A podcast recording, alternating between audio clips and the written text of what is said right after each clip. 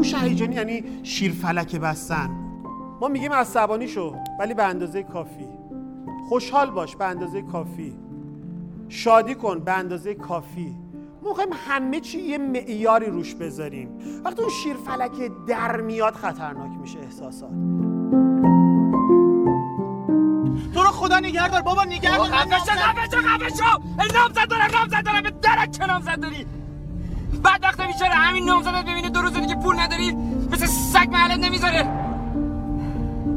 کافیه ده روز بیفتی پشت میلای زندون. چنان میشینه واسه حساب کتاب می‌کنه؟ ببینه زندگی کردن کنار واسش میصرفه یا نه؟ دو روز بعدش هم یه آدم خرمایه میاد دستش می‌گیره عشق عاشقی از سرش میپره. ماشین زیر پاشو ببینه آب از لب و لچش سرازیر میشه محل حسابی. همه چی رو یادش میره همه چی. دیدید اینا که عاشق شیدایی میشن؟ وقتی به هم می‌خوره رابطهشون چی میگه همشون؟ همشون یه جمله معروف دارن. دیگه من هیچ وقت نمی‌خوام عاشق شم. یه هفته بعد دوباره عاشق شده. این یکی دیگه واقعا فرق می‌کنه.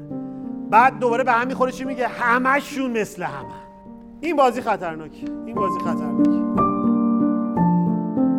منطق. منطق بعد از احساسات ما محافظت کنه. دنیل گلمن میگه هوش هیجانی مهمترین مهارت در زندگی نگه داشتن تعادل نگه داشتن تعادل مهربون باش نذار ازت سوء استفاده کنن. اینکه بگی من قلبم من سنگه یه استعاره اشتباه غیر واقعیه ما آدما چه بخوایم چه نخوایم 95 درصد تصمیماتمون احساسیه. این میشه هوش هیجانی. یعنی احساسات ما در قالب یک منطق داره استفاده میشه. جالبه که آقای دنیل گلمن خودش اعتقاد داره ابو علی سینا اولین کسی بوده که تو تاریخ در مورد هوش هیجانی صحبت کرده. جمله معروف ابو علی سینا که تو کتاب دنیل گلمن هم هست میگه هیچ وقت بیش از حد عاشق نباش. هیچ وقت بیش از حد اعتماد نکن. بیش از حد محبت نکن.